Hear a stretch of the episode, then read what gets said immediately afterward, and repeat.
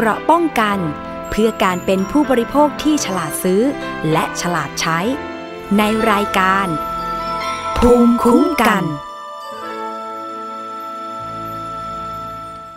สวัสดีค่ะ คุณผู้ฟังคะขอต้อนรับเข้าสู่รายการภูมิคุ้มกันรายการเพื่อผู้บริโภคกันอีกเช่นเคยนะคะ วันนี้พบกับดิฉันชนาทิพไพรพงศ์ทางไทย PBS Podcast ค่ะ รับฟังได้ทุกช่องทางไม่ว่าจะเป็นเว็บไซต์แอปพลิเคชัน หรือว่าฟังผ่านสถานีวิทยุที่กำลังเชื่อมโยงสัญญาณอยู่ในขณะนี้นะคะ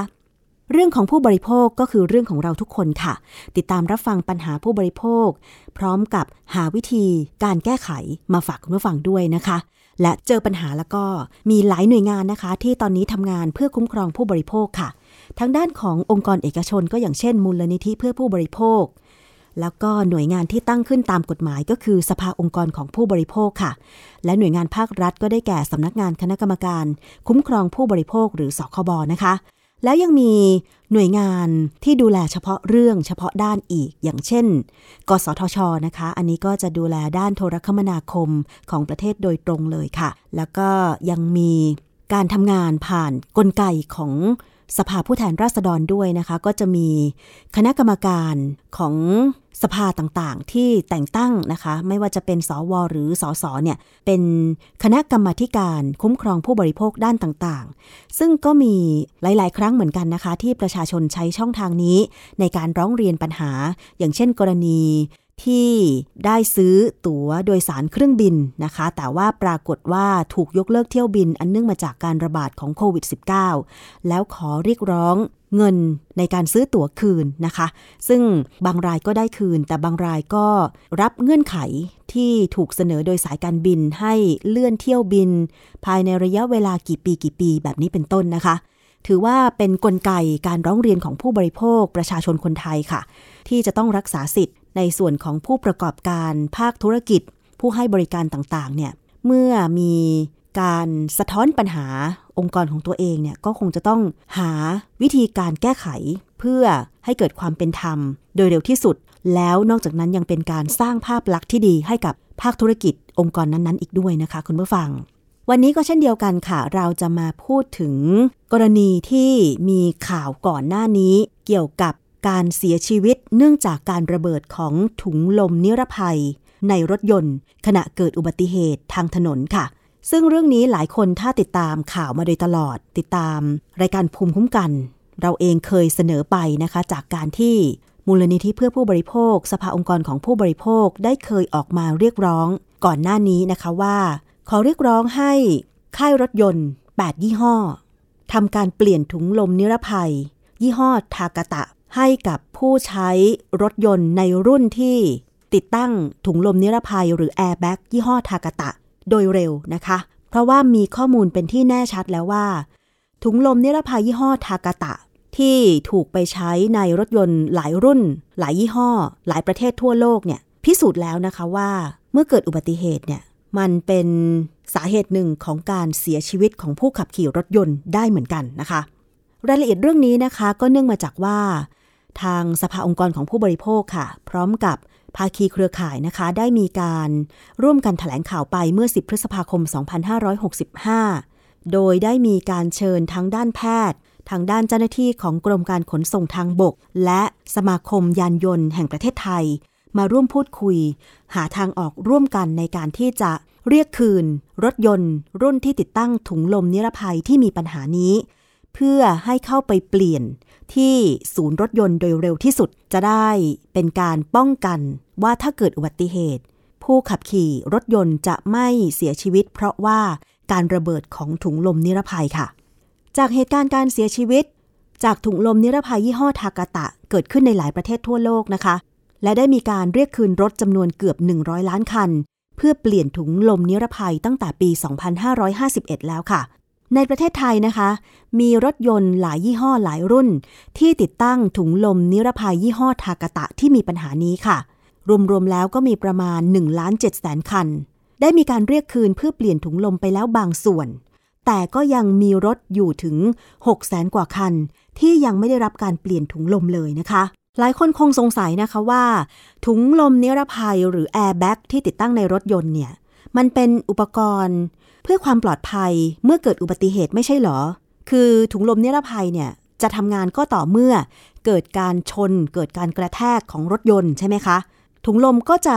พุ่งออกมาแล้วก็โป่งเป็นลูกกลมๆ เพื่อ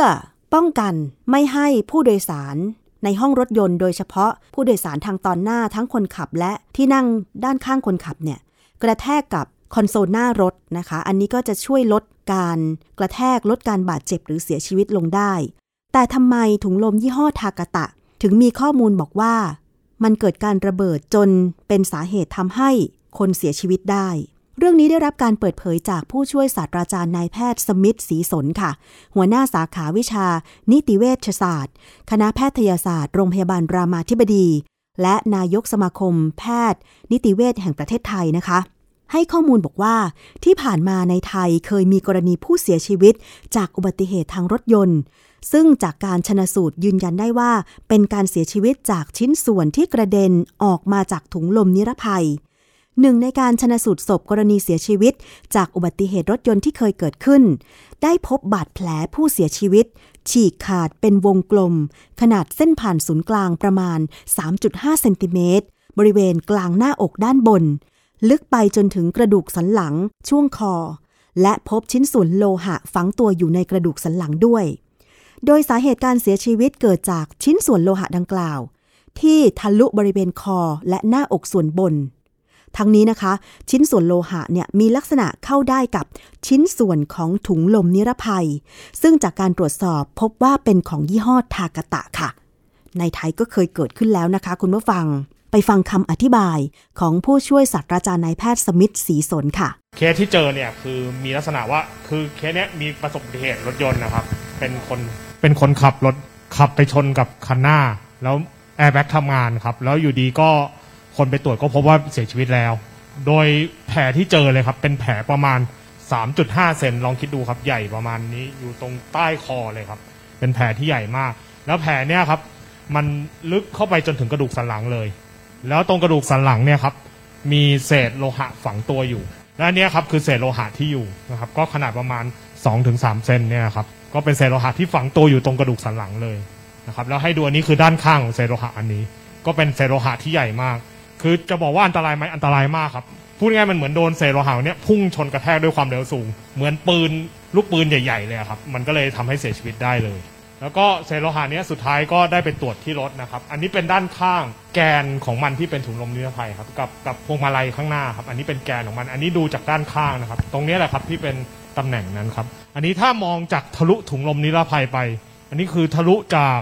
พวงมาลัยด้านหน้าแล้วก็ถุงลมนิรภัยข้างในก็เราก็จะเห็นแกนตัวเดียวกับเมื่อกี้ครับ อันนี้เป็นด้านหน้า จะเห็นว่าเศษโลหะเนี้ยมันตรงกับเศษโลหะ อันเดียวกันกับที่เจอในร่างกายเลย ราะฉะนั้นอันนี้นี่แหละคือมันเหมือนพูดง่ายเหมือน ตรงนี้มันระเบิดเข้ามา แล้วก็ทะลุทะลวงเข้าไปในบริเวณหน้าอก จนทำให้เป็นแผลขนาดใหญ่ 3.5 เซนแล้วไปฝังที่กระดูกสันหลัง ซึ่งเป็นสาเหตุการตายเลยครับเคสนี้ในส่วนตัวผมเจอเคสเดียวนะครับ แต่ผมไม่ทราบเหมือนกันว่าในไทยมีกี่เคสแล้วนะครับแต่ของตัวตัวเจอเคสหนึ่งก็เป็นสาเหตุการเสียชีวิตได้ แล้วสุดท้ายก็คือให้ดูนะครับสรุปก็เป็นลักษณะแบบนี้ว่ามีชนด้านหน้าและแอร์แบ็กทำงาน แล้วมันเป็นลักษณะการทำงานที่ผิดพลาดนะครับตอนทำให้ชิ้นส่วนโลหะที่อยู่ใน แอร์แบ็กมันกระเด็นทะลุออกมา จนไปถึงจนทำให้เกิดบาดแผลของคนขับรถได้ คือคนขับรถเนี่ยไม่มีแผลอื่นที่ทำให้เสียชีวิตนอกจากแผลนี้นะครับ คือชนไม่รุนแรงไม่อะไรเลย แต่ตายได้จากแผลนี้เลยนะครับ และสุดท้ายอันนี้ให้ดูงานวิจัยของต่างประเทศนะครับ ให้ดูลักษณะแผลของเขาก็จะเป็นลักษณะแบบนี้เลยครับ แผลดูใหญ่มากนะครับ แล้วก็ให้ดูอันนี้อาจจะมองไม่ค่อยชัด แต่ให้ดูมันเป็นขาวดำอันนี้คือเศษโลหะที่มันฝัง อันนี้เป็นกระดูกสันหลังนะครับ ก็คือฝังลึกเข้าไปเลย เพราะฉะนั้นบอกว่าอันตรายไหมอันตรายมากครับ ถ้าไม่เปลี่ยนก็อาจจะเหมือนเป็นระเบิดเวลาที่ทำให้คุณเสียชีวิตได้เลย นั่นคือเสียงของผู้ช่วยศาสตราจารย์นายแพทย์สมิธศรีสนนะคะ หัวหน้าสาขาวิชา นิติเวชศาสตร์ คณะแพทยศาสตร์โรงพยาบาลรามาธิบดี และนายกสมาคมแพทย์นิติเวชแห่งประเทศไทยค่ะ ก็แสดงว่ามันอันตรายจริง ๆ นะคะสำหรับถุงลมนิรภัยยี่ห้อทากะตะนี้ ซึ่งเรื่องนี้ทางคุณสารีอองสมหวัง เลขาธิการสภาองค์กรของผู้บริโภค ได้เรียกร้องให้บริษัทรถยนต์ 8 บริษัทค่ะ ได้แก่ Honda BMW นิสสันโตโยต้ามิตซูบิชิมาสด้าเชฟโรเลตและฟอร์ด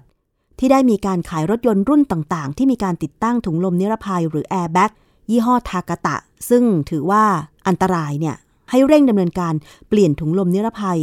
เพื่อความปลอดภัยสำหรับผู้บริโภค โดยไม่มีค่าใช้จ่ายใด ๆ ทั้งสิ้น เราไปฟังเสียงของคุณสารีอองสมหวังกันค่ะ คือรถเนี่ยมีทุกยี่ห้อนะฮะถ้าดูเนี่ย ก็คือมีโตโยต้านิสสันแล้วก็มิ t ซูบิชิมาสด้าบีเอ็มดับเบิลยูฮอนด้าแล้วก็เชฟโรเลตแล้วก็ฟอร์ดนะฮะแปดยี่ห้อที่มีการใช้ถุงลมนิรภัยของทากาตะเนี่ยนะฮะซึ่งเพราะฉะนั้นเนี่ยคือดิฉันก็อยากใช้โอกาสนี้นะฮะแจ้งไปถึง ผู้บริโภคทุกคนว่าเราอาจจะยังไม่มีข้อมูลหรือมีข้อมูลแต่ว่าอาจจะยังไม่ได้ให้ความสำคัญ เพราะคิดว่ามันอาจจะไม่ได้เป็นอันตราย เราขับรถระมัดระวังดีแล้ว แต่ว่าขณะเนี้ยเมื่อมีกรณีที่เสียชีวิตนะฮะเพราะฉะนั้นก็อยากให้ผู้บริโภคทุกคนที่ครอบครองรถยนต์ทั้ง 8 ยี่ห้อเนี้ยเอารถของตัวเองไปตรวจสอบที่ศูนย์บริการได้เลย หรือถ้าคุณมีความสามารถในการที่ใช้เครื่องมือออนไลน์ทั้งหลายเนี่ยก็อาจจะตรวจสอบได้ทั้งเว็บไซต์ของสภาองค์กรของผู้บริโภคนะคะ ที่ www.ttc.or.th หรือสแกน QR code ซึ่งเดี๋ยวจะมีในเพจของสภาเนี่ยนะฮะหรือไปที่เว็บไซต์ของกรมขนส่งทางบก เว็บไซต์ของ checkairbag.com ได้เลย ว่ารถของเราเนี่ยเป็นรุ่นที่จะต้องเปลี่ยนแปลงไหม แล้วก็แน่นอนฮะว่าการที่จะเข้าไปทำเหล่านี้เนี่ยผู้บริโภคต้องไม่เสียเงินเลยนะต้องไม่เสียเงิน เพราะถือว่าเป็นความรับผิดชอบของเจ้าของรถยนต์ที่จะต้องดำเนินการปรับเปลี่ยนแก้ไขให้กับผู้บริโภค แล้วก็เรนเองเนี่ยก็คิดว่าเรื่องนี้เป็นเรื่องสำคัญเมื่อเป็นอันตรายถึงชีวิตเนี่ยผู้บริโภคก็ได้รับการคุ้มครองสิทธิ ตามสิทธิของผู้บริโภค ซึ่งเราคุ้มครองสิทธินี้ตั้งแต่ปี 2522 นะคะ สิทธิที่ผู้บริโภคจะมีความปลอดภัยจากการใช้สินค้าและบริการ สิ่งที่เราพบอีกเรื่องหนึ่ง ซึ่งเดี๋ยวเดียนจะขอเรียนไว้ก่อนก็ได้ ก็คืออันนี้เป็นข้อมูลที่เกิดขึ้นในต่างประเทศนะฮะ แต่ว่าอันนี้เป็นข้อมูลของออสเตรเลียที่เขาเปลี่ยนแปลงให้กับผู้บริโภค นะคะว่าการเปลี่ยนแปลงนั้นนะอาจจะรีบเปลี่ยนแปลงในระยะเวลาที่สั้น เพราะนั้นองค์กรผู้บริโภคที่ออสเตรเลียก็พบว่าถุงลมที่ใช้เนี่ยก็อาจจะมีปัญหาเรื่องมาตรฐานนะคะ แต่ก็ตะกี้เท่าที่ปรึกษาหารือกันกับหลายท่านที่มาร่วมแถลงข่าวเนี่ยก็คิดว่าขณะนี้บ้านเรายังไม่เจอปรากฏการณ์นั้น แต่ยังไงอันนี้ก็เป็นสิทธิของผู้บริโภคที่จะตรวจสอบว่าการเปลี่ยนแปลงนี้เราใช้ถุงลมใหม่ที่จะใส่ให้เราทดแทนเนี่ยเป็น ถุงลมอะไรนะฮะดิฉันคิดว่าเรามีสิทธิ์ที่จะได้ข้อมูลตามสิทธิพื้นฐานของผู้บริโภค เพราะนั้นอันนี้ก็เป็นเรื่องที่ผู้บริโภคจะสามารถสอบถามกับคนที่เปลี่ยนแปลงให้กับเราได้นะคะ ซึ่งเราจะไปดูลำดับเหตุการณ์ค่ะว่าที่ผ่านมามีการ recall หรือว่าเรียกคืน รถยนต์รุ่นที่ติดตั้งแอร์แบ็กยี่ห้อทากาตะนี้อย่างไรนะคะ ย้อนไปเมื่อปี 2557 ค่ะคุณผู้ฟัง มีรถยนต์จาก 4 ค่ายยักษ์ใหญ่ก็ได้แก่โตโยต้าฮอนด้ามาสด้าและนิสสันนะคะกว่า 3 ล้าน4แสนคัน ถูกเรียกคืนจากสาเหตุถุงลมนิรภัยบกพร่องนะคะ ซึ่งเป็นถุงลมนิรภัยยี่ห้อทากาตะนี่แหละค่ะ ที่ระบุว่าอาจจะมีแรงดันมากเกินไป จนทำให้ถุงลมแตก และพบชิ้นส่วนโลหะออกมาทำอันตรายต่อผู้ขับขี่ ปี 2559 นะคะ มีรถค่ายญี่ปุ่นและยุโรปเกือบ 100 ล้านคันถูกเรียกเคลม แล้วก็พบว่ามีผู้บาดเจ็บ จากเหตุถุงลมนิรภัยระเบิดมากกว่า 100 ราย ในจำนวนนี้เสียชีวิต 8 รายด้วย ซึ่งการบาดเจ็บและการเสียชีวิตนั้นก็เกิดจากชิ้นส่วนโลหะ ที่กระเด็นออกมาจากถุงลมนิรภัย ยี่ห้อทากาตะนี้นะคะ ปี 2560 ค่ะ ศาลสั่งให้ ทากาตะจ่ายชดเชย เป็นวงเงินสูงสุดถึง 100 ล้านดอลลาร์สหรัฐ หรือประมาณ 30,000 ล้านบาท ชดเชยแก่ผู้ได้รับความเสียหายจากถุงลมยี่ห้อนี้นะคะ แล้วหลังจากนั้นผู้ผลิตถุงลมนิรภัยทากาตะก็ยื่นขอล้มละลายต่อศาลค่ะ หลังปี 2560 ค่ะ ในประเทศไทยเองก็มีค่ายรถยนต์หลายค่ายนะคะ ที่ได้มีหนังสือแจ้งเตือน ไปยังเจ้าของรถยนต์รุ่นที่ใช้ ถุงลมนิรภัยยี่ห้อทากาตะ ให้เข้าไปตรวจสอบแล้วก็เปลี่ยนถุงลมนิรภัย ซึ่งปัจจุบันปี 2565 ค่ะ ยังคงเหลือรถยนต์อีกกว่า 680,000 คัน ยังไม่ได้เข้ารับการตรวจสอบและเปลี่ยนถุงลมนิรภัยเลย ทางด้านของคุณชีพน้อมเสียนค่ะ ผู้อำนวยการสำนักวิศวกรรมยานยนต์กรมการขนส่งทางบก ได้กล่าวบอกว่าก็ได้รับรายงานเรื่องปัญหาถุงลมนิรภัยบกพร่องแล้ว ตั้งแต่เริ่มมีประกาศเรียกคืนในต่างประเทศเมื่อหลายปีก่อน และจากการตรวจสอบนะคะ พบว่ารถที่มีถุงลมนิรภัยบกพร่องจำนวนทั้งสิ้น 1,725,816 คัน ในปี 2561 ทางกรมการขนส่งทางบกได้ร่วมกับสมาคมอุตสาหกรรมยานยนต์ไทย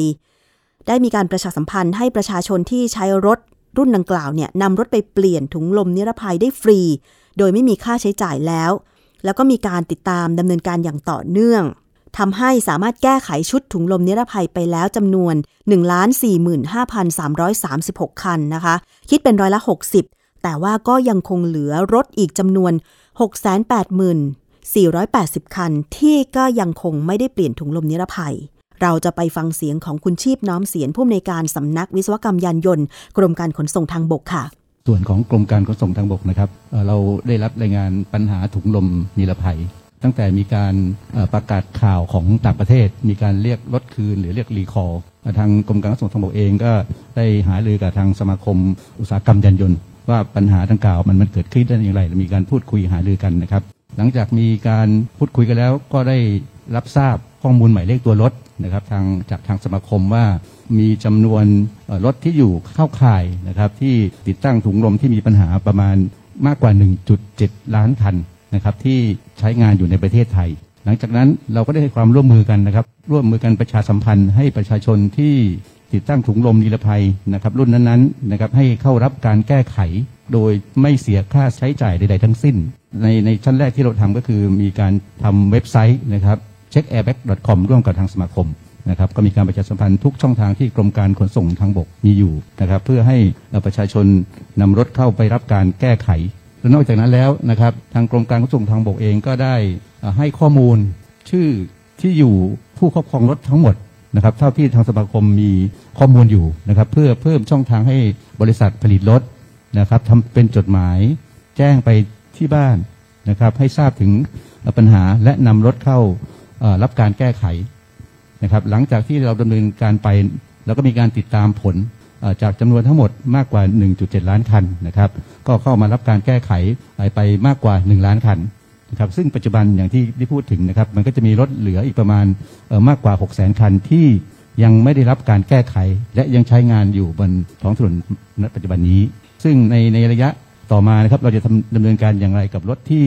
ยังไม่ได้รับการเปลี่ยนนะครับ ซึ่งก็ในอนาคตนี้ก็จะมีการบูรณาการข้อมูลนะครับของกรมการขนส่งทางบกนะครับ ลิงก์ไปถึงฐานข้อมูลทางทะเบียน กรณีที่ประชาชนครับนำรถยนต์คันนั้นนะครับ มาชำระภาษี ก็จะมีการแจ้งเตือนว่ารถคันนี้อยู่ในข่ายที่ต้องไปทำการเปลี่ยนถุงลมนะครับนี่เป็นในในอนาคตข้างหน้าที่กรมการขนส่งทางบกร่วมมือกับทางสมาคมอุตสาหกรรมยานยนต์ ที่เราจะร่วมกันแก้ปัญหานะครับสกัดกั้นถุงลมที่ไม่ได้รับมาตรฐานที่ใช้งานอยู่ในปัจจุบันนี้ การทำข้อมูลลิงก์ระบบชำระภาษีนะครับก็ได้รับการสนับสนุนทางด้านงบประมาณจากทางสมาคม แล้วก็จะสามารถใช้งานได้ประมาณปลายปี2065 นี้นะครับซึ่งในในระหว่างนี้ทางกรมการขนส่งทางบกเองก็มีการประชาสัมพันธ์ในช่องทางต่างๆนะครับให้ประชาชนได้รับรู้หากประชาชนสงสัยนะครับว่ารถของท่านเองเนี่ยอยู่ในข่ายที่หรือไม่นะครับก็สามารถเช็คในเว็บไซต์ airbag.com ศูนย์บริการของ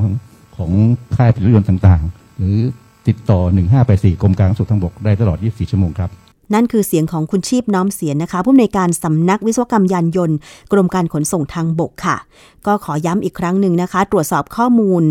รุ่นรถยนต์ ยี่ห้อรถยนต์ที่ต้องเปลี่ยนแอร์แบ็กได้ที่ www.checkairbag.com หรือเข้าไป ที่ศูนย์บริการของยี่ห้อ 8 ยี่ห้อต่างๆ ได้เลย ทุกสาขานะคะ หรือติดต่อฝ่ายบริการลูกค้าทางโทรศัพท์ของแต่ละค่ายรถยนต์ก็ได้ ไม่แน่ใจไม่รู้จะติดต่อช่องทางไหนละ โทรสายด่วนของกรมการขนส่งทางบกหมายเลข 1584 เพื่อสอบถามข้อมูลได้ตลอด 24 ชั่วโมงค่ะทางด้านของคุณสุวัตสุภการเดชากุล นายกสมาคมอุตสาหกรรมยานยนต์ไทยนะคะ ซึ่งก็ถือว่าเป็นหน่วยงานหลักเลยเนาะเพราะว่าค่ายรถยนต์ต่างๆ ก็เป็นสมาชิกของสมาคมนี้นะคะ ท่านก็กล่าวบอกว่าการประกาศเรียกคืนเนี่ยได้ดำเนินการมาระยะหนึ่งแล้วค่ะ ตั้งแต่ปี 2556 แล้วก็ในปี 2561 ได้ร่วมมือกับกรมการขนส่งทางบกนะคะทำการประชาสัมพันธ์ ให้ผู้ใช้รถยี่ห้อดังกล่าวเนี่ยสามารถไปเปลี่ยนชิ้นส่วนถุงลมได้โดยไม่เสียค่าใช้จ่ายนะคะ แล้วก็ยังมีการแลกเปลี่ยนข้อมูลอีกนะคะ แต่ว่าปัญหาหนึ่งก็คือว่า ถ้าเป็นรถเป็นเจ้าของเดิมที่มีฐานข้อมูล อยู่ที่กรมการขนส่งทางบก และไปใช้บริการที่ศูนย์บริการของค่ายรถยนต์เนี่ย ก็จะยังคงมีข้อมูล ชื่อผู้ครอบครองอยู่นะคะ แต่มันมีปัญหาตรงที่ว่า ถ้ามีการขายต่อรถยนต์จากมือหนึ่งไปเป็นมือสองแล้วก็ยังไม่ได้ทำการโอน ทะเบียนรถนะคะ เรียกง่าย ๆ ว่ามีการทำการซื้อขายแบบโอนลอย ซึ่งผู้ซื้อมือที่ 2 มือที่ 3 เนี่ย ยังไม่ได้ไปโอนเป็นชื่อของตัวเอง อันเนี้ยก็จะติดตามยาก รวมไปถึงรถยนต์ที่ใช้มาหลายปี แล้วบางครั้งไม่ได้เอาไปซ่อมที่ศูนย์รถยนต์ อาจจะไปซ่อมที่อู่นอก ตรงนี้ก็อาจจะทำให้ไม่มีข้อมูลชื่อผู้ครอบครอง รายสุดท้ายด้วยเหมือนกันนะคะ ตรงนี้ก็เป็นปัญหาว่าจะไม่ปรากฏชื่อผู้ครอบครองที่เป็นปัจจุบันทำให้ติดตามรถยากนะคะ เพราะฉะนั้นตรงนี้ก็ลองนึกดูนะคะว่า ถ้าคุณเคยใช้รถยนต์ 8 ยี่ห้อนี้ แล้วก็รุ่นที่ระบุไว้เนี่ยนะคะ แล้วได้ทำการขายต่อไปไม่ว่าจะเป็นการขายให้เต็นท์รถยนต์ หรือขายให้ผู้ซื้อโดยตรงเนี่ยได้มีการโอนทะเบียนรถยนต์เป็นของเจ้าของปัจจุบันหรือยัง ถ้าเกิดว่ายังเนี่ยคงจะต้องติดต่อไปทางผู้ซื้อ รถยนต์คันนั้นว่า ขอให้ไปเช็ค ถุงลมนิรภัยแล้วก็ไปเปลี่ยนได้ฟรีนะคะ อันนี้ก็เพื่อความปลอดภัยของผู้ครอบครอง ผู้ขับขี่รถยนต์คันนั้นๆ ค่ะ คุณผู้ฟัง เราจะไปฟังเสียงของคุณสุวัตสุภการเดชากุล นายกสมาคมอุตสาหกรรมยานยนต์ไทยค่ะ ในส่วนของสมาคมอุตสาหกรรมยานยนต์ไทยนะครับ เรื่องประกาศเรียกคืนก็มีการเริ่มดำเนินการนะรบบริษัทรถยนต์ต่างๆ นะครับที่ทราบในเรื่องของรถยนต์ที่เป็นปัญหาในเรื่องของชิ้นส่วนถุงลมนิรภัยนี้ก็เริ่มดำเนินการตั้งแต่ปี 2556 ช่วงนั้นเองก็ใช้ฐานข้อมูลทั้งหมดของบริษัทที่มีอยู่นะครับส่วนใหญ่ก็จะเป็นข้อมูลที่เป็นข้อมูลรถใหม่นะครับซึ่งเราดำเนินการได้สักระยะหนึ่ง พอปี 2561 นะครับก็จับมือกับกรมการขนส่งทางบก นะครับเพราะว่านั่นจะมีส่วนหนึ่งที่เป็นส่วนของลูกค้าที่เราไม่สามารถติดตามได้กรณีลูกค้าเปลี่ยนมือเปลี่ยนเจ้าของเปลี่ยนใช่มือครับพอเปลี่ยนใช่ไหมเจ้าของปุ๊บไม่เข้ามาศูนย์บริการ พวกนี้เนี่ยนะครับเราจะติดตามไม่ได้ เพราะฐานข้อมูลที่เรามีอยู่เนี่ยก็เป็นฐานข้อมูลของลูกค้าส่วนใหญ่จะเป็นลูกค้ามือแรกนะอันนี้ก็ได้จับมือกับขนส่งก็ได้รับความร่วมมืออย่างดีนะครับกับกรมการขนส่งทางบกที่ให้ข้อมูลลูกค้าที่จดทะเบียน ซึ่งส่วนใหญ่ก็จะเป็นลูกค้าที่ถือครองในปัจจุบันอยู่ ซึ่งเราก็ใช้ข้อมูลตรงในนี้นะครับทำการส่งต่อไป คือต้องเรียนนิดนึงว่าไม่ใช่เฉพาะเรื่องของการส่งจดหมายอย่างเดียว ข้อมูลที่มีทุกอย่างแม้ว่าจะเป็นถ้าเป็นมีอีเมลมา มีเบอร์โทรศัพท์นะครับ มีเป็นที่อยู่มา เราใช้ทุกทุกช่องทางที่จะติดต่อลูกค้าให้ได้ เพราะเราถือว่าเรื่องนี้เป็นเรื่องที่สำคัญ เป็นเรื่องของความปลอดภัยของผู้ใช้รถยนต์ เพราะฉะนั้นเป้าหมายของเราเนี่ยเราต้องการเรียกคืนกลับมาให้หมด เพื่อทำการแก้ไข แล้วก็อย่างหนึ่งก็คือว่าไม่มีระยะเวลาสิ้นสุดนะครับ อย่างที่เรียนให้ทราบก็คือว่าเราต้องการเรียกคืนให้หมด เพราะฉะนั้นจะไม่มีเวลาระยะเวลาสิ้นสุด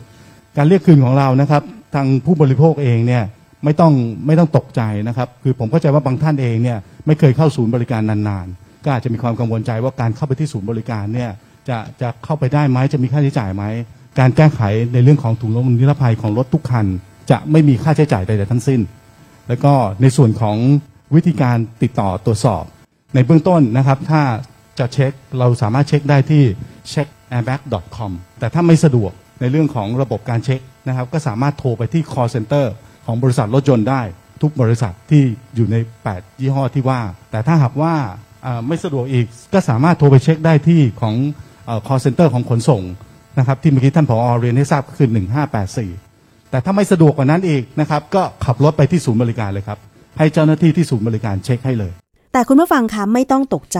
ว่ารถยนต์ 8 ยี่ห้อนั้นเนี่ยทุกรุ่นเลยหรือเปล่าที่จะต้องไปเปลี่ยนถุงลมนิรภัย ไม่ใช่นะคะ รายละเอียดดิฉันขอนำมาเพิ่มเติม ว่ารถยนต์ 8 ยี่ห้อ มีรุ่นไหนบ้าง ที่จะต้องนำรถเข้าศูนย์ ไปเช็ค แล้วก็ไปเปลี่ยนถุงลมนิรภัย และต้องเปลี่ยนจากยี่ห้อทากะตะเป็นยี่ห้ออื่น ยี่ห้อโตโยต้าค่ะ รุ่น Altis ปี คศ 2001 ถึง 2013 Toyota Vios รุ่นปี คศ 2003 ถึง 2004 และ 2007 ถึง 2013 Toyota Yaris รุ่น 2006 ถึง 2013 Toyota Camry รุ่นปี 2001 ถึง 2006 Toyota Alphard ปี 2008 ถึง 2014 Toyota Lexus IS รุ่น 2006 ถึง 2012 Toyota Lexus RX รุ่นปี 2015 ถึง 2016 ค่ะ นิสสันนะคะ รุ่นนิสสันมาร์ชปี 2010 ถึง 2011 นิสสันนาวาร่าปี 2007 ถึง 2014 นิสสันทีด้าปี 2006 ถึง 2012 นิสสันซันนี่นีโอปี 2000 ถึง 2006 นิสสันเทียนาปี 2004 ถึง 2008 นิสสันเซฟิโรปี 2002 นิสสันอัลเมร่าปี 2011 นิสสัน X-Trail ปี 2004ถึง2005อะผู้ใช้รถยนต์ ยี่ห้อเหล่านี้รุ่นเหล่านี้ปีเหล่านี้ กรุณานำเข้าศูนย์ แล้วก็ไปเช็คไปตรวจสอบว่าใช้ถุงลมยี่ห้อทากะตะไหม ถ้าใช่ก็ร้องขอให้ทางศูนย์เปลี่ยน และต้องไม่เสียค่าใช้จ่ายใด ๆนะคะ ส่วนรถยนต์ยี่ห้อ BMW ค่ะ ได้แก่รุ่น ซีรีส์ 1 ถึงซีรีส์ 6 นะคะ BMW ซีรีส์ 1 ปี คศ 2008 ถึง 2016 ซีรีส์ 2 ปี คศ 2013 ถึง 2015 ซีรีส์ 3 ปี คศ 1998 ถึง 2017 ซีรีส์ 4 ปี คศ 2013 ถึง 2017 ซีรีส์ 5 ปี คศ 2000 ถึง 2017 ซีรีส์ 6 ปี 2012 ถึง 2013 แล้วก็ BMW รุ่น X1 X3 X4 X5 X6 รุ่นปีตั้งแต่ปี 2000 ถึง 2018 แล้วก็ BMW รุ่น M2 M3 แล้วก็ M4 รุ่นปี 2015 ถึง 2017 ค่ะ ใครครอบครอง BMW รุ่นดังกล่าว ปีคศดังกล่าวก็นำเข้าศูนย์ตรวจสอบ แล้วก็เปลี่ยนถุงลมนิรภัย จากยี่ห้อทากาตะไปเป็นยี่ห้ออื่นด้วยนะคะ มาดูที่ยี่ห้อ Honda กันบ้างค่ะ Honda Accord รุ่นปีคศ 1998 ถึง 2000 แล้วก็รุ่นปีคศ 2003 ถึง 2012 Honda City ปี 1999 และปี 2003 ถึง 2013 Honda Civic รุ่นปี 2001 ถึง 2014 Honda CRV ปี 1998 ถึง 2000 และปี 2002 ถึง 2011 และรุ่นปี 2013 ค่ะ Honda Jazz รุ่นปี 2004 ถึง 2006 และปี 2009 ถึง 2013 Honda Fleet รุ่นปี 2009 ถึง 2013 Honda Brio รุ่นปี 2012 ถึง 2014 Honda Stream รุ่นปี 2002 ถึง 2004 Honda Odyssey รุ่นปี 2004 ถึง 2006 และ Honda Amas รุ่นปี 2014 ค่ะ มาดูที่ยี่ห้อ Mitsubishi กันบ้างรุ่นปีไหนที่จะต้องไปเปลี่ยนถุงลมนิรภัยนะคะ Mitsubishi รุ่นไตรตันปีคศนะคะ ปีคศ 2005ถึง2014 โชคดีไปที่ดิฉันซื้อหลังปี 2014 นะคะ Mitsubishi Lancer ปี 2006 Mitsubishi Delica Space Wagon ปี 2015 Mitsubishi Pajero ปี 2008ถึง2009 อันนี้ต้องไปเปลี่ยน แอร์แบ็กนะคะ แล้วก็ยี่ห้อ Mazda ค่ะ รุ่น Mazda 2 ปี 2009 ถึง 2014 แล้วก็ Mazda BT 50 2004 ถึง 2009 Mazda CX 9 ปี 2009 ถึง 2012 Mazda RX 8 2003 ถึง 2006 และ Mazda 6 รุ่นปี 2006 อันนี้ต้องไปเปลี่ยนถุงลมนิรภัยนะคะ แล้วก็ Chevrolet ค่ะ ในรุ่น Cruze ปี คศ 2011 ถึง 2015 Chevrolet Sonic ปี 2013 ถึง 2014 Chevrolet Suburban นะคะ รุ่นปี 2007 ถึง 2008 แล้วก็ Chevrolet Tahoe รุ่นปี 2013 ค่ะ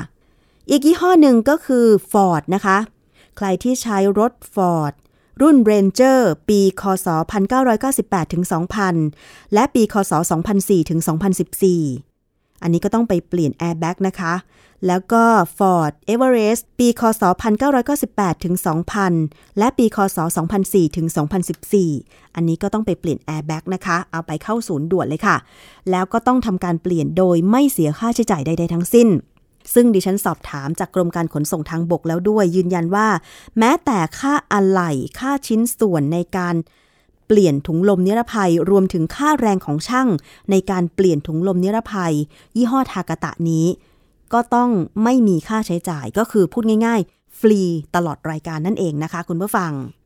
สำหรับใครที่ไม่แน่ใจนะคะ ว่ารถยนต์รุ่น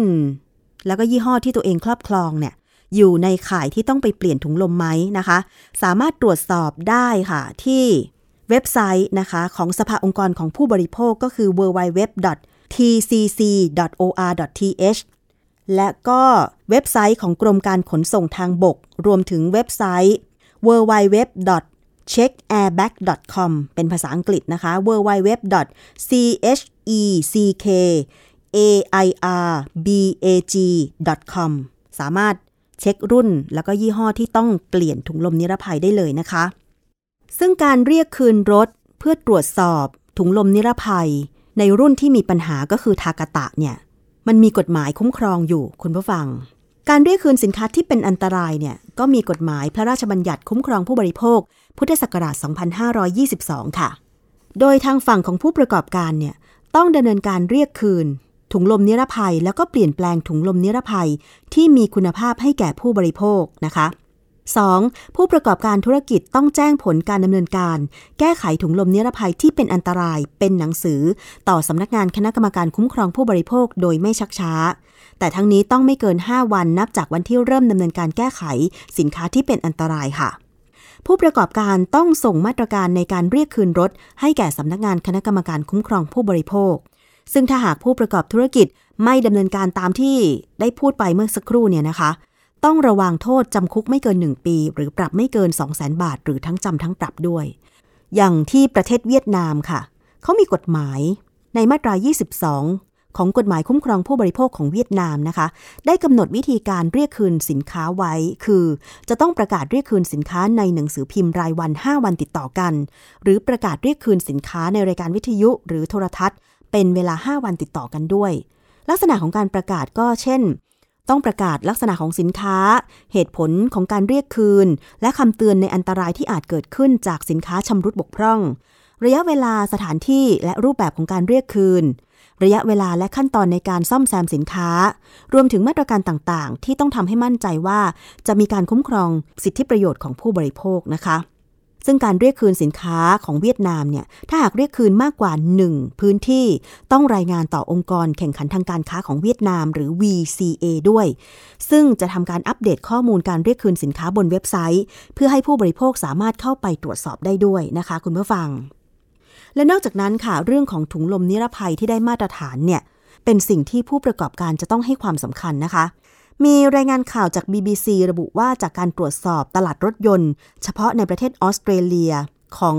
องค์กร คุ้มครองผู้บริโภคก็คือ Choice เนี่ยนะคะ พบว่ากว่าร้อยละ 70 ของรถยนต์2ล้าน1แสนคัน ที่เรียกคืนไปเปลี่ยนถุงลมนิรภัยนั้น ยังไม่ได้รับการติดตั้งถุงลมนิรภัยใหม่ที่ได้มาตรฐาน แต่บริษัทผู้ผลิตรถยนต์ดังถึง 5 รายก็คือ Toyota, Mazda, Lexus, BMW และ Subaru ยอมรับว่าได้นำถุงลมนิรภัยที่ยังมีความบกพร่องแบบเดียวกับของบริษัททากาตะ มาเปลี่ยนให้รถยนต์ของลูกค้าจริง แต่ก็เป็นเพียงมาตรการแก้ไขชั่วคราวเท่านั้น ซึ่งองค์กรเพื่อผู้บริโภคของออสเตรเลียก็เห็นว่า การกระทำดังกล่าวเนี่ยจะทำให้ผู้ใช้รถยนต์ต้องเสี่ยงภัย เหมือนกับการขับขี่อยู่บนระเบิดเวลา พร้อมที่จะระเบิดขึ้นเมื่อใดก็ได้ เนื่องจากความบกพร่องที่อุปกรณ์ เช่นถุงลมนิรภัยเนี่ยเวลาเกิดเหตุ เช่น ชนกระแทกอุบัติเหตุต่างๆ จะทำให้ถุงลมนิรภัยพองตัวขึ้นอย่างรุนแรง เกินไป คล้ายกับการระเบิด แล้วก็ดันเอาชิ้นส่วนโลหะ ให้กระเด็นพุ่งเข้าใส่ผู้ใช้รถยนต์ จนเป็นอันตราย เหมือนที่คุณหมอสมิธได้อธิบายรายละเอียดไปนะคะว่า เมื่อมีเศษโลหะพุ่งออกมาจากถุงลมนิรภัยเนี่ยมันไปทำอันตราย แก่ผู้ขับขี่ได้ค่ะ อันนี้ก็เป็นรายละเอียดต่างๆนะคะ ย้ำนะคะว่า ถ้าคุณใช้รถยนต์ 8 ยี่ห้อ Toyota Nissan BMW Honda Mitsubishi Mazda Chevrolet แล้วก็ Ford รุ่นแล้วก็ปีการผลิตที่ดิฉันได้ รายงานไป ก็ขอให้ติดต่อที่ศูนย์รถยนต์เพื่อทำการเช็ค แล้วก็เปลี่ยนถุงลมนิรภัยเป็นยี่ห้ออื่น โดยไม่เสียค่าใช้จ่ายใด ๆ ทั้งสิ้น แม้ค่าแรงของช่างก็ไม่ต้องเสีย เปลี่ยนได้ฟรีค่ะ ถ้ายังมีคำถามข้อสงสัยนะคะ ติดต่อไปได้ที่กรมการขนส่งทางบก 1584 ได้ หรือว่าจะเข้าไปที่ Facebook ของสภาองค์กรของผู้บริโภค ร้องเรียนทางโทรศัพท์ก็ได้ค่ะที่ 022391839 นะคะ หรือว่าจะแจ้งข้อมูลต่างๆ มา ผ่านรายการภูมิคุ้มกันรายการเพื่อผู้บริโภคไทย PBS Podcast ก็ได้ ใช้ช่องทาง Facebook นะคะ ชื่อเดียวกันเลย Facebook ไทย PBS Podcast ส่งข้อความมาถึงดิฉันก็ได้นะคะ ยินดีที่จะตรวจสอบรายชื่อรถยนต์ยี่ห้ออะไรต่างๆ แล้วก็ส่งต่อประเด็นปัญหาของคุณผู้ฟังเนี่ยไปยังหน่วยงานที่เกี่ยวข้องค่ะ เกราะป้องกัน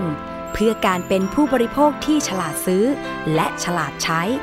ในรายการ ภูมิคุ้มกัน มาต่อกันที่เรื่องของที่นั่งนิรภัยหรือคาร์ซีทสำหรับเด็กเล็ก ในรถยนต์กันบ้างนะคะ รายการภูมิคุ้มกันดิฉันเองก็นำเสนอกันไป โดยได้สัมภาษณ์นายแพทย์ อดิศักดิ์ผลิตผลการพิมพ์ จากโรงพยาบาลรามาธิบดีค่ะ แต่ว่าคุณผู้ฟังคะสิ่งหนึ่งที่ผู้ปกครองที่มีบุตรหลานเล็ก ๆ ตั้งแต่แรกเกิดจนถึง 6 ขวบ ที่จะต้องทำตามกฎหมายก็คือ เวลาจะพาเด็กขึ้นรถยนต์เนี่ยต้องให้เด็กนั่งที่ที่นั่งนิรภัย หรือคาซีทที่ต้องนำขึ้นไปยึดติดกับรถยนต์เท่านั้น เนื่องจากว่าราคาที่นั่งนิรภัยหรือคาซีทสำหรับเด็กเนี่ยเขาบอกว่ามันแพงหลายพันบาท บางรุ่นบางยี่ห้อเป็นหมื่นบาท ก็เลยมีข้อเสนอต่างๆ อย่างเช่นดิฉันไปดูความคิดเห็นของประชาชน ที่ยอมรับว่าถ้าต้องติดตั้งคาซีทเนี่ยอาจจะมีผลต่อการเพิ่มค่าใช้จ่ายมากขึ้น โดยเฉพาะกลุ่มผู้ประกอบการรถตู้ อันนี้คือหมายความว่าเป็นรถตู้โดยสารสาธารณะเนาะ เพราะว่า การบังคับใช้กฎหมายที่ประกาศล่าสุดเกี่ยวกับการติดตั้งที่นั่งนิรภัยสำหรับเด็กเนี่ยนะคะ ประกาศเมื่อวันที่ 6 พฤษภาคม 2565 ใช่ไหมคะ แต่ว่าคุณผู้ฟังจะมีผลบังคับใช้หลังจากประกาศไปแล้วนะคะ 120 วัน ทางพลตำรวจตรีจิรสันแก้วแสงเอก รองผู้บัญชาการตำรวจนครบาลก็บอกว่า ในระยะ 120 วันหลังประกาศในราชกิจจานุเบกษาเนี่ย ตำรวจก็จะเร่งประชาสัมพันธ์ ให้ประชาชนรับรู้ข่าวสารก่อน ส่วนวันที่คาดว่าจะบังคับใช้ตามกฎหมาย น่าจะเป็นวันที่ 5 กันยายน 2565 ค่ะคุณผู้ฟัง คือในช่วงที่ประกาศแล้วก็ก่อนจะถึงวันที่ 5 กันยายนเนี่ยตำรวจก็จะยังไม่บังคับใช้ตามกฎหมายนะ คือบางคนประชาชนบางคนก็บอกว่าทำไมไม่ประชาสัมพันธ์ล่วงหน้าก่อนว่าจะมี กฎหมายบังคับให้ติดตั้งคาซีทในรถยนต์ เพราะว่าพ่อแม่เนี่ยมีค่าใช้จ่ายอื่น ๆ ยิ่งช่วงนี้เป็นช่วงเปิดเทอมด้วย ไหนจะค่าเทอมค่าเสื้อผ้าค่าหนังสือ เพราะว่าตอนนี้ไม่ได้เรียนอยู่ที่บ้านแล้วไม่ได้เรียนออนไลน์แล้ว ไปเรียนที่โรงเรียนได้ ซึ่งก็เข้าใจได้ว่าผู้ปกครองมีค่าใช้จ่าย ด้านการเรียนของบุตรหลานอยู่แล้ว แล้วยิ่งถ้าบ้านไหนมีลูกหลายคน ก็มีคำถามอีกว่าคาซีทหนึ่งชิ้นเนี่ยราคาตั้งหลายพันบาท มีลูกสามคน ต้องติดคาซีททั้งสามคนเลยไหมต้องสามที่นั่งเลยไหมก็น่าเห็นใจเหมือนกันนะคะสำหรับคนที่มีลูกหลายคน จะต้องซื้อคาซีทหลายอัน แต่ที่ผ่านมาคุณผู้ฟังคะจริง ๆ แล้วในในต่างประเทศเนี่ยเขามีกฎหมายเรื่องนี้มานานแล้ว แต่ว่าในไทยเนี่ยเพิ่งประกาศเป็นกฎหมาย เพื่ออะไรก็เพื่อความปลอดภัยสำหรับการโดยสารรถยนต์ของเด็กเล็ก เพราะว่าร่างกายของเด็กเล็ก อย่างเช่นคุณแม่ที่ไปคลอดที่โรงพยาบาล ยังเป็นทารกแบเบาะอยู่เลย ต้องอุ้มอยู่ในอ้อมกอดของคุณแม่ใช่ไหมคะ แต่คุณผู้ฟังในระหว่างที่กลับจากโรงพยาบาล โดยสารรถไปที่บ้านเนี่ย ไม่ว่าจะเป็นรถยนต์ส่วนตัวหรือรถแท็กซี่ก็ตามเนี่ยนะคะ คุณแม่อาจจะมั่นใจว่าการกอดลูกน้อยไว้ในอ้อมกอด แล้วคุณแม่ สะดวกที่จะรัดเข็มขัดนิรภัยไหมถ้าคุณแม่นั่งด้านหน้าข้างคนขับ คุณแม่ก็อาจจะรัดได้ หรืออาจจะไม่สะดวกเลย เพราะว่ามันจะต้องมีตัวเด็กแล้วก็เบาะรองเด็กใช่ไหมคะ หรือถ้าคุณแม่ไปใช้บริการแท็กซี่ นั่งเบาะหลังเนี่ย คุณแม่รัดเข็มขัดนิรภัยไหม แล้วมั่นใจได้ยังไงว่า ในขณะที่ขับขี่จากโรงพยาบาลไปส่งที่บ้าน รถจะไม่เกิดอุบัติเหตุ ขนาดเราที่ไม่ได้อุ้มเด็ก เวลาเรานั่งรถเนี่ยคาดเข็มขัดนิรภัยเนี่ยบางทีรถตกหลุม ก็ยังโคลงเคลงเลยใช่ไหมคะ บางทีแบบเบรกกระทันหันอย่างเงี้ย มันก็อันตรายเหมือนกัน เพราะฉะนั้นเนี่ยการมีกฎหมายบังคับให้รถยนต์ที่จะให้เด็กขึ้นไปนั่ง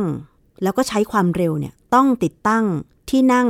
นิรภัยที่มีขนาดเบาะเท่ากับตัวเด็ก แล้วก็รัดให้แน่นหนาติดกับเบาะของรถ เพื่อที่จะลดความอันตราย ลดการบาดเจ็บหรือเสียชีวิต เพราะคุณหมออดิศักดิ์ท่านให้สัมภาษณ์ในรายการภูมิคุ้มกันแล้วนะคะว่า มันมีกรณีอุบัติเหตุ รถยนต์นี่แหละค่ะ ที่มีเด็กนั่งอยู่ในรถแต่ไม่ได้คาดเข็มขัดนิรภัยทำให้ตัวเด็กอะกระเด็นออกมา นอกตัวรถแล้วกระแทกพื้นเสียชีวิต เพราะฉะนั้นดิฉันก็เชื่อว่า พ่อแม่ผู้ปกครองก็รักบุตรหลานอยู่แล้ว การจะเพิ่มคาซีทเบาะที่นั่งนิรภัยในรถยนต์ ก็เป็นสิ่งที่ควรทำเพื่อความปลอดภัย ในขณะที่โดยสารรถยนต์ แต่ว่าก็มีคำถามว่าอย่างรถสาธารณะ เช่น รถตู้รถโรงเรียนอะไรต่างๆ ล่ะ ถ้าเป็นรถที่ไปส่งเด็กเล็ก วัย 1-6ถึงขวบก็คืออยู่ในช่วงอนุบาลอย่างเงี้ย ถ้าต้องติดตั้งคาซีทแบบนี้ มันก็จะมีค่าใช้จ่ายที่เกิดขึ้น มีต้นทุนที่เกิดขึ้น มีกลุ่มผู้ประกอบการรถตู้ คุณดำรงค่ะ เป็นคนขับรถตู้รับส่งนักเรียนอำเภอพัฒนานิคม จังหวัดระยอง กล่าวว่าสนับสนุนคาซีทถ้าจะบังคับใช้นะคะ แต่ถ้าหากจะต้องติดตั้งคาซีทเพื่อรับส่งนักเรียน ก็ต้องแบกรับภาระค่าใช้จ่ายเพิ่มขึ้นจำนวนมาก ซึ่งนักเรียนที่รับส่งส่วนใหญ่เป็นเด็กเล็กอายุต่ำกว่า 6 ปีด้วย หากเป็นเช่นนี้อาจจะต้องยกเลิกรับส่งเด็กเล็กไปก่อน และอยากให้รัฐนั้นมีมาตรการช่วยเหลือ ผู้ปกครองในหลายจังหวัดค่ะ ก็ยังมีความเห็นที่ตรงกันว่าคาซีทคืออุปกรณ์ช่วยให้ลูกมีชีวิตรอดได้เวลาเกิดอุบัติเหตุ แต่ในยุคภาวะเศรษฐกิจเช่นนี้อาจจะไม่ใช่ทุกครอบครัว ที่มีกำลังซื้อ ขณะที่รถยนต์บางรุ่นก็ไม่ได้เอื้อต่อการติดตั้งคาซีทเลย คุณพัทรนิดดาผู้ปกครองของเด็กนักเรียนอำเภอบ้านโป่ง จังหวัดราชบุรีค่ะ มีข้อเสนอว่า รัฐควรใช้วิธีการรณรงค์ ก่อนจะบังคับใช้กฎหมาย คือรณรงค์ประชาสัมพันธ์ให้ประชาชนเห็นความสำคัญของการติดตั้ง car seat ก่อนจะบังคับใช้กฎหมาย รวมถึงควบคุมมาตรฐานแล้วก็ราคาของ car seat ด้วย ราคาของ car seat ในท้องตลาดตอนนี้เนี่ยหลายครอบครัวเข้าถึงไม่ได้ คืออาจจะต้องมีการปรับหมวดหมู่ของ car seat ให้เป็นสินค้าจำเป็นไม่ใช่สินค้าฟุ่มเฟือย ซึ่งอยากจะให้รัฐเนี่ยลดภาษีการนำเข้า เพราะว่าราคาค่อนข้างแพง แต่ตอนนี้ก็พบว่ามีหลายยี่ห้อที่เริ่มลดราคาลงมา แต่ก็อยากให้มีการรณรงค์การใช้งานก่อนมากกว่า บ้านไหนเป็นอย่างไรสามารถใช้งานได้กี่ปี เพราะรถกระบะก็มีข้อจำกัดในการติดตั้ง เออ อันนี้ดิฉันก็ลืมนึกไปเนาะอย่างเช่นรถกระบะ ถ้าเป็นกระบะสี่ประตูเนี่ยไม่มีปัญหา แต่ว่าถ้าเป็นกระบะแคปตอนครึ่ง ซึ่งที่นั่งด้านหลังเนี่ยก็แคบจะติดตั้งยังไง อาจจะต้องนำรถไปติดตั้งที่รัดที่นั่งนิรภัยสำหรับเด็กเพิ่มเติมไหม เดี๋ยวตามความคืบหน้ามาให้นะคะ ช่นเดียวกับคุณธีรวัตรค่ะ ผู้ปกครองของเด็กที่จังหวัดระยองบอกว่า ไม่แน่ใจว่าคนทั่วไปกับงบประมาณของคาซีทเนี่ยจะไปกันได้ขนาดไหน เพราะมีค่าใช้จ่ายสูง แต่ถ้ามีได้ในรถยนต์ที่มีเด็กเล็กก็ถือว่าเป็นเรื่องดี ซึ่งคุณหมออดิศักดิ์ผลิตผลการพิมพ์หัวหน้าศูนย์วิจัย เพื่อสร้างเสริมความปลอดภัย และป้องกันการบาดเจ็บในเด็ก โรงพยาบาลรามาธิบดี ท่านก็ได้มีการขับเคลื่อนเรื่องนี้มา เป็นเวลากว่า 20 ปีแล้วเนี่ยนะคะ ก็บอกว่า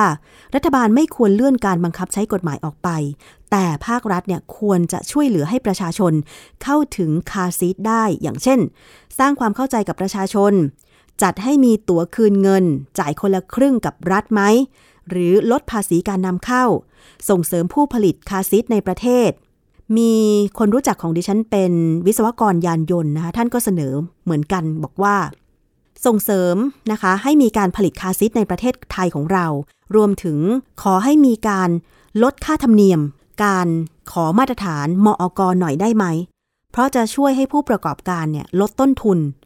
แล้วก็จะได้เป็นการไม่บวกราคาที่สูงเกินไป อันนี้ก็คือมันน่าจะเป็นนกลไกทางการตลาดใช่ไหมคะคุณผู้ฟัง คือถ้าภาครัฐออกมาควบคุมว่า ถ้ามีการส่งเสริมผู้ผลิตคาซีทในประเทศมากขึ้น ลดค่าธรรมเนียมในการ ขอจดแจ้งมอกมาตรฐานต่างๆ แล้วนะคะ ราคาก็ควรจะลดลงมาด้วยแบบนี้เป็นต้น คุณหมออดิศักย์ยังบอกว่าทั้งโรงพยาบาลโรงเรียนต่างๆ เนี่ยควรจัดให้มีบริการยืมคาซีทด้วย โดยเฉพาะรถโรงเรียน ต้องมีหลายหน่วยงานเข้ามาช่วยเหลือ อันนี้ก็ฝากทางกระทรวงศึกษาธิการด้วยนะคะ ในการที่จะไปพิจารณาเกี่ยวกับเรื่องของบริการยืมหรือว่าให้เช่าคาซีทในราคาพิเศษไหม แต่ทั้งนี้ทั้งนั้นก็คือมันก็ปลอดภัยสำหรับเด็ก เราก็รักลูกหลานของเราใช่ไหมคะ นี่คือช่วงเวลาของรายการภูมิคุ้มกันรายการเพื่อผู้บริโภคค่ะ ยังมีอีกช่วงหนึ่งก็คือคิดก่อนเชื่อนะคะ ดิฉันคุยกับดรแก้วกังสดานนภัย นักพิษวิทยาวันนี้เป็นเรื่องอะไรติดตามกันค่ะ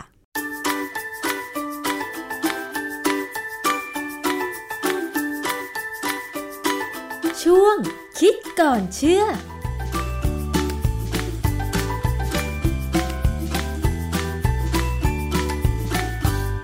พบกันในช่วงคิดก่อนเชื่อกับดรแก้วกังสดานนภัยนักพิษวิทยากับดิฉันชนาทิพไพรพงศ์นะคะ วันนี้เราจะพูดถึงเรื่องของเห็ดค่ะ หลายคนชอบกินเห็ดนะคะ ไม่ว่าจะเป็นเห็ดป่าที่ขึ้นตามธรรมชาติ หรือว่าเห็ดที่เพาะในโรงเพาะเห็ดก็ตาม ดิฉันเองก็เป็นคนหนึ่งที่ชอบกินเห็ดมากๆนะคะ ไม่ว่าจะเป็นเห็ดฟางเห็ดนางฟ้าเห็ดป่า แต่คุณผู้ฟังคะเคยสงสัยไหมคะว่า เห็ดป่าตามธรรมชาติ กับเห็ดที่เพาะในโรงเพาะเห็ดนั้น มีความเหมือนหรือต่างกันอย่างไร ถ้าเป็นเห็ดที่เพาะในวัสดุต่างกันเนี่ยจะให้รสชาติจะให้คุณค่าทางโภชนาการมีความเหมือนหรือต่างกันอย่างไร มันจะเหมือนกันไหม ต้องมาถามอาจารย์แก้วค่ะ คือโดยธรรมชาติแล้วเนี่ยเห็ดมันก็จะต้องดูดซึม อะไรก็ตามที่เป็นแหล่งที่เขาขึ้นเข้าไปด้วยนะฮะคือคุณค่าโภชนาการเนี่ยไม่น่าจะต่างกัน เนื่องจากว่าเห็ดเนี่ยเราก็เข้าใจว่าเป็นแหล่งของโปรตีนที่ดีพอสมควรนะฮะค่ะแต่ว่าจริงๆแล้วมันก็มีใยอาหารมากกว่า เห็ดเนี่ยเป็นเชื้อราแต่เป็นเชื้อราที่อาจจะดูพัฒนาขึ้นมามากกว่าราที่ขึ้นตามบ้านเราหรือตามเสื้อผ้ารองเท้าอะนะค่ะเห็ดนี่เขาพัฒนาตัวเองจน เป็นดอกได้เลย ที่กรณีชาวบ้านที่เขาไปเก็บตัวเห็ดที่มันขึ้นจากป่ายูคา ซึ่งเขาตัดต้นไปแล้วจะเหลือแต่ตอเนี่ยนะแล้วเขาก็บอกว่ามันเป็นเห็ดที่อร่อยคำว่าอร่อยของเขากับอร่อยของผมนี่ไม่เหมือนกันนะค่ะคือผมเป็นคนไม่ชอบกินเห็ดหรอกอ๋อเพราะว่าผมไม่ชอบกลิ่นกลิ่นรากลิ่นของเห็ดเนี่ยเหมือนกับกลิ่นของราที่ขึ้นในที่อับๆผมไม่ชอบกลิ่นพวกนี้นะฮะแต่ว่าถามว่ากินได้ไหมก็ถ้าเห็ดกระดุมเนี่ยพอทนนะฮะเห็ดกระดุมเห็ดนางฟ้าเนี่ยพอทน กลิ่นมันไม่ไม่แรง กลิ่นไม่แรงนะฮะค่ะเห็ดเข็มทองพอได้อย่างเงี้ยแต่ว่าถ้าเป็นเห็ดแบบที่เขาชอบกินกันตามชาวบ้านกินแต่ผมไม่กินอ๋ออันที่สองเห็ดป่าเนี่ยน่ากลัวทำไมคะอย่างเห็ดที่มันขึ้นที่ป่ายูคาที่เขาตัดไปแล้วเนี่ย เราไม่รู้มันคือเห็ดอะไร เพราะคำว่าเห็ดยูคาเนี่ย ผมไปค้นดูในสารระบบเนี่ยไม่มีมันคงเป็นสปอร์ของเห็ดที่ลอยไปตกตรงไหน แล้วพอเป็นที่ที่เหมาะสมเนี่ยขึ้นได้เขาก็ขึ้นนะฮะแต่ว่า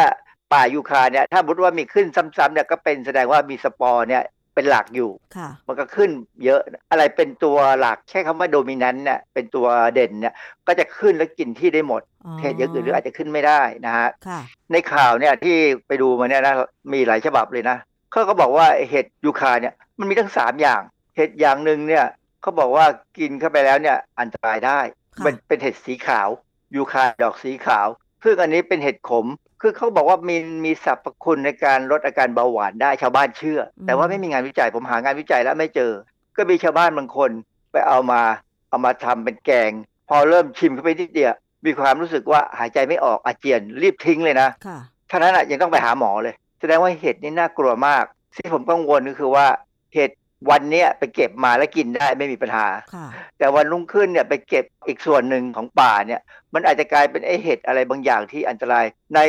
ข้อมูลทางวิทยาศาสตร์เนี่ยมีเห็ดตัวหนึ่งชื่ออมานิต้าฟา r เดสนะฮะอมานิต้าฟา r เดสเนี่ยเขาเรียกว่าเห็ดหมวกมรณะ ผมไปดูคลิปใน YouTube เนี่ยว่าเออเห็ดนี่มันเป็นยังไง เพราะผมไม่เคยไปสำรวจ ปรากฏว่าตัวเห็ดนี่สวยมากเลยสีขาว เห็ดสีขาวนี่คนหลาย ๆ ประเทศเนี่ยนะ ก็มีความเชื่อว่าเห็ดพิษที่ต้องมีสีสดใส เห็ดสีน้ำตาลหรือสีขาว ไม่น่าจะมีพิษ แต่ปรากฏว่าไอ้เจ้าอามานิต้าฟาเรเดสเนี่ยสีขาวบริสุทธิ์ดูผุดผ่องมากเลย อันเนี้ยเขาบอกว่านี่เห็ดพิษเลยล่ะกินแล้วตายอืมนะฮะและที่ชาวบ้านยังไปเชื่อว่าแมลงหรือสัตว์จะหลีกเลี่ยงเห็ดพิษ จริงๆแล้วก็ไม่ใช่อเมทิต้าไฟไลเดสเนี่ยหนอนเจาะ เพราะฉะนั้นถ้าใครเห็นหนอนเจาะเห็ดแล้วนึกว่ากินได้แต่หนอนกินได้เรากินไม่ได้นะครับเพราะว่า ความเป็นพิษบางอย่างเนี่ยมันไม่มีผลต่อสัตว์ ไม่มีกระดูกสันหลังอ๋อแต่มีผลต่อสัตว์มีกระดูกสันหลังได้อ๋อนั่นน่ากลัวมากค่ะนะเพราะฉะนั้นสัตว์หลาย ๆ ชนิดเนี่ยเขาก็จะไม่กินกันเลี่ยง เพราะฉะนั้นยิ่งมีคนถึงก็บอกว่า ถ้าอยากจะรู้ว่าเห็ดกินได้ไม่ได้เนี่ยก็ปรุงแล้วก็ให้หมาให้แมวจรจัดกิน ซึ่งอันนี้ทารุณไปหน่อยนะอีกทฤษฎีหนึ่งที่น่ากลัวเขาบอกว่าเห็ดพิษทำให้ช้อนเงินเป็นสีดำอันนี้จริงไหมซึ่งไม่จริงเหรอคะไม่จริง เห็ดพิษไม่ได้มีปฏิกิริยากับช้อนเงิน คือเงินเนี่ยมันเป็น silver silver เนี่ยจะดำก็ต้องต้องไปเจอกับสารตัวอื่น ไม่ใช่ไม่ใช่สารพิษในเห็ดนะฮะค่ะอันนี้น่ากลัว เพราะว่าคนคนไทยเนี่ยหรือว่าคนในเอเชียเนี่ยบางทีก็เชื่ออะไรแปลกๆ มีอยู่อย่างหนึ่งเขาบอกว่าเห็ดนะเอาไปต้มกับข้าวเนี่ยนะทำเป็นเราหุงข้าวเนี่ยเอาเห็ดใส่ลงไปเนี่ยถ้าเห็ดเป็นพิษเนี่ยข้าวจะเป็นสีแดงจริงไหมนะอันนี้พวกมงเชื่อ ปรากฏว่าพอไปอยู่ในอเมริกาเขาก็ไปเก็บเห็ดมาแล้วก็มาลองต้มอยู่กับข้าว นะมันมีข่าวของ US CDC หรือกรมควบคุมโรคของอเมริกาเนี่ยเขาบอกว่าหนึ่งวันที่หนึ่งถึงวันที่สามธันวาหนึ่งเก้าแปดหนึ่งเนี่ยผู้ลี้ภัยชาวลาวจำนวนหนึ่งเลย ต้องเข้าโรงพยาบาลแห่งหนึ่งในแคลิฟอร์เนียค่ะหลังจากกินเห็ดที่คิดว่าปลอดภัย เพราะว่าพิสูจน์แล้วว่าเอาใส่ไปในข้าวเนี่ยแล้วต้มแล้วข้าวไม่เป็นสีแดง ข้าวไม่เป็นสีแดงอะแต่กินแล้วจะตายเอาอะ อันเนี้ยเป็นเรื่องที่น่ากลัว อาจารย์คะ ถ้าเราใช้วัสดุเพาะที่ต่างกันเนี่ย คุณภาพของเห็ดรสของเห็ดมันจะต่างกันด้วยไหมมันมีงานวิจัยเรื่องนี้ไหมคะ มีครับในวารสาร International Journal of Food Science and Technology ปี 2010 เนี่ยนะฮะเขามีงานวิจัยเรื่องหนึ่ง ซึ่งแปลเป็นภาษาไทยง่าย ๆ ว่า การวิเคราะห์ทางประสาทสัมผัส และลักษณะของเห็ด Purotas osseatus เห็ดตัวนี้คือเห็ดเห็ดนางรมนะฮะเห็ดนางรมที่เรากินในเมืองไทยนี่แหละ เห็ดนางรมก็มีลักษณะคล้ายๆ เห็ดนางฟ้านะคะ เพียงแต่ว่ามันอาจจะขึ้นเป็นชั้นๆ ใช่ไหมคะอาจารย์อ่าเป็นชั้นๆ แล้วมันมีกลิ่นมั้งคือเขาเขาปลูกเห็ดนางรมกับเห็ดอีกอันหนึงชื่อ Polyporus tenuiculus ซึ่งอันนี้เป็นเห็ดธรรมดาที่ไม่มีใครกินในบ้านเราไม่มีใครกินนะนะฮะอาจารย์คะวิธีวิจัยเรื่องของเห็ดเขาทำยังไงคะเขาเอาสปอร์เห็ดเนี่ยมาปลูกไปบนใบกระวานกับใบยูคาหรือใช้ใบยูคาลิปตัสก็ได้นะฮะเขามีสองอย่าง เขาปลูกไปแล้วเนี่ยเขาก็เก็บดอกเห็ดมา ทดลองประสาทสัมผัส คือ taste panel อะทางภาษาทางทางวิทยาศาสตร์การอาหารเขาเรียก taste panel ดูว่ารสชาติเนี่ยเปลี่ยนไปไหม ก็ปรากฏว่าเมื่อเทียบกับเห็ดที่ปลูกบนฟางข้าวสาลีมันต่างกันค่ะแต่ว่าอ๋อจริง ๆ แล้วดูแล้วก็ดูแทบไม่ต่างกันหรอก ยกเว้นกลิ่นรสซึ่งเข้าใจว่ายูคาลิปตัสหรือกระวานเนี่ยเขามีกลิ่นเฉพาะใช่ไหมใช่ค่ะนะมันจะกลิ่นมิ้เพราะฉะนนั้มิ้นน อ่าฮะคือน้ำมันหอมระเหยที่มีค้างอยู่เนี่ย คงซึมเข้าไปบ้าง ความจริงเนี่ยในใจผมนะผมว่าเออความจริงมันก็น่าจะส่งเสริมการศึกษาแบบนี้นะ เราจะได้เห็ดที่มีรสชาติที่ดีขึ้น แล้วก็มีกลิ่นที่ดีขึ้น มันขึ้นอยู่กับว่าเราใช้ต่อไม้หรือใช้วัสดุอะไรที่เอามาใช้ อย่างสมมุติว่าเราใช้เห็ดเราใช้ฟางข้าวเนี่ย มันจะมีรสชาติอะไร มันไม่มีอะฟางข้าวมันไม่มีกลิ่นไม่มีรสใช่ไหมค่ะอย่างนี้เขาใช้ฟางข้าวสาลีเป็นตัวควบคุมเนี่ยเพราะฉะนั้นเนี่ย การที่เราจะไปเก็บเห็ดเนี่ยนะมันเป็นเรื่องที่อันตรายมากถ้าไม่ใช่เห็ดที่เพาะกันแบบมีความรู้นะค่ะเว็บของกรมควบคุมโรคเนี่ยให้ข้อมูลว่าในปี 2563 เนี่ยมีผู้ป่วยเกี่ยวกับเห็ดที่ไปเก็บกินกันเองเนี่ยนะ3,170 ราย เสียชีวิต 9 ราย ปี 2564 ตั้งแต่วันที่ 1 มกราคมถึง 2 พฤษภาคมเนี่ยมีผู้ป่วย 61 ราย ไม่มีผู้เสียชีวิต จังหวัดที่มีผู้ป่วยสูงสุดก็คือศรีสะเกดภูเก็ตอุบล สมุทรปราการพะเยา สรุปแล้วทั้งประเทศ อาจารย์คะ โดยสรุปแล้วงานวิจัยที่อาจารย์กล่าวถึงนั้นเนี่ยนะคะ ผลการวิจัยนี่คือเห็ดที่เพาะจากวัสดุที่มาจากใบกระวานและใบยูคาลิปตัสนี่ก็คือว่ามีรสที่แปลกออกไปจากเห็ดที่เพาะจากฟางข้าวใช่ไหมคะอาจารย์ ต่างฮะมีกลิ่นรสที่ต่างกันออกไป ซึ่งอันนี้คงเป็นข้อดี เพราะมันคงหอมดีนะฮะค่ะซึ่งอันเนี้ยผมว่าเราควรจะพัฒนาเรื่องพวกนี้ให้ดีคือความจริงคนที่เขาทำเห็ดขายอยู่นะเขาก็เห็นแหละ เพราะว่าบางครั้งเนี่ยเขาไปซื้อวัสดุสำหรับเพาะเห็ดเนี่ยมีขายเป็นเป็นแบบถุงๆมาเลยเนี่ยใช่เขาก็จะเห็นว่ากลิ่นรสมันต่างกันยังไง ถ้าเขาจะควบคุมคุณภาพเขาก็ต้องใช้วัสดุที่เหมือนกันทุกครั้ง แล้วก็มีการวิเคราะห์วิจัยที่ดีนะค่ะเชื้อเห็ดก็ต้องเป็นเชื้อเห็ดที่เก็บอย่างดี มีการทำให้มันบริสุทธิ์ บางครั้งเนี่ยชาวบ้านเนี่ยเก็บธรรมชาติ หรือแม้กระทั่งทำเองเนี่ยก็ใช้แบบใช้ให้มันขึ้นเอง คือสปอร์เห็ดที่อยู่ในโรงเรือนเนี่ยส่วนใหญ่ ถ้ามันเป็นชนิดที่เราต้องการแล้วมันขึ้นได้ก็ดีไป แต่ถ้ามันเกิดกลายพันธุ์ขึ้นมา หรือเป็นสปอร์ข้างนอกเข้ามาผสมด้วยคราวเนี้ยุ่งค่ะเห็ดนี่เป็นพืชชั้นต่ำเพราะฉะนั้นการกลายพันธุ์เกิดง่าย อ๋อ ค่ะ เพราะฉะนั้นอาจารย์คะ หน้าฝนเนี่ย แถวต่างจังหวัด ก็มักจะไปเก็บเห็ดนะคะ ตามดอยตามภูเขาต่างๆเนี่ยค่ะอาจารย์โดยเฉพาะช่วงเริ่มต้นฤดูฝนก็จะมีเห็ดชนิดหนึ่งทางภาคเหนือภาคอีสานที่คนนิยมกันมาก แล้วก็ราคาแพงมากก็คือเห็ดเพาะ หรือภาคเหนือเรียกว่าเห็ดถอบอย่างเงี้ยค่ะอาจารย์ แต่โดยลักษณะของเห็ดเพาะเนี่ยมันมักจะขึ้นมุดมาจากใต้ดินนะคะอาจารย์ในที่ที่มีความชุ่มชื้น แต่ว่าลักษณะที่พื้นที่ที่มันขึ้นเนี่ยมันก็จะเป็นคล้ายๆ ชายป่าอย่างเงี้ยค่ะอาจารย์ อันเนี้ยเห็ด ที่เพาะแบบบนดินหรือโรงเรือนหรือเห็ดที่ขึ้นมาจากพื้นดินเนี่ย มันจะมีการซึมสารรอบๆตัวมันต่างกันไหมคะอาจารย์โหธรรมชาติจะเป็นบอกเลยเพราะว่า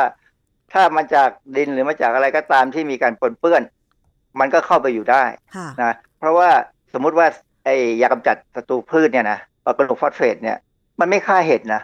มันฆ่าสัตว์ฆ่ามาแมลงแต่มันไม่ฆ่าเห็ดเพราะเห็ดไม่ได้มีระบบประสาทเหมือนเหมือนสิ่งพวกแมลงหรือพวกสัตว์เห็ดเป็นพืชเพราะฉะนั้น อาจจะไม่ตาย ดังนั้นเนี่ยอย่างพวกยาฆ่าวัชพืชเนี่ยก็จะเป็นอีกแบบหนึ่งแต่ว่ายาฆ่าวัชพืชเนี่ยมันฆ่าทั้งคนทั้งวัชพืช แต่ยาฆ่ามาแมลงเนี่ยเข้าใจว่าไม่ฆ่าเห็ดแต่ว่าเห็ดป่าเนี่ย บางทีชาวบ้านก็อาจจะเก็บในแหล่งเดิมๆ ซึ่งเขาอาจจะรู้ว่าไม่มีสารพิษไปปนเปื้อนอย่างเงี้ยค่ะอาจารย์มันมันลักษณะของมันหรือว่าการซึมของสารรอบๆ มันจะเหมือนเดิมทุกปีทุกปีไหมคะอาจารย์ คงเหมือนนะมันเป็นภูมิปัญญาชาวบ้าน แต่ว่าภูมิปัญญาชาวบ้านเนี่ย ประเด็นที่สำคัญคือสิ่งแวดล้อมต้องไม่เปลี่ยนนะถ้าสมมติว่าวันหนึ่งมีโรงงานอุตสาหกรรมเข้าไปอยู่ใกล้ มีการขุดเหมืองคราวนี้ยุ่งเลยเพราะน้ำจากเหมืองที่เป็นน้ำที่มีสารพิษทั้งนั้นอะเพราะฉะนั้นเนี่ยการกินเห็ดเนี่ย ต้องระวังนะผมไม่ได้ห้ามว่าไม่ไม่ควรจะกินนะทั้งที่ผมเป็นคนไม่ชอบกินเห็ดนะใครจะกินก็ได้แต่ต้องระวังนะต้องระวังให้ดีว่ามาจากไหน และที่สำคัญควรจะเริ่มกินสักหน่อยหนึ่งแล้วรอจังหวะสักห้านาทีสิบนาที ถ้ามีปัญหามันแสดงเอง อย่าเอาวิธีเอาไปให้สัตว์กินนะสงสารค่ะ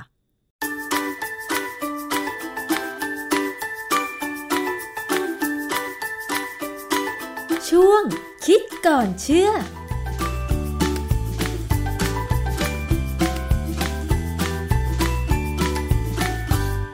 และนี่ก็คือทั้งหมดของรายการภูมิคุ้มกันรายการเพื่อผู้บริโภคนะคะ วันนี้หมดเวลาลงแล้ว ดิฉันชนะทิพไพรพงศ์ต้องลาไปก่อน สวัสดีค่ะ ติดตามรายการได้ที่ www.thaipbspodcast.com แอปพลิเคชัน Thai PBS Podcast หรือฟังผ่านแอปพลิเคชัน Podcast ของ iOS Google Podcast Android Podbean SoundCloud และ Spotify ติดตามความเคลื่อนไหวของรายการและแสดงความคิดเห็น โดยกดถูกใจที่ facebook.com/thaipbspodcast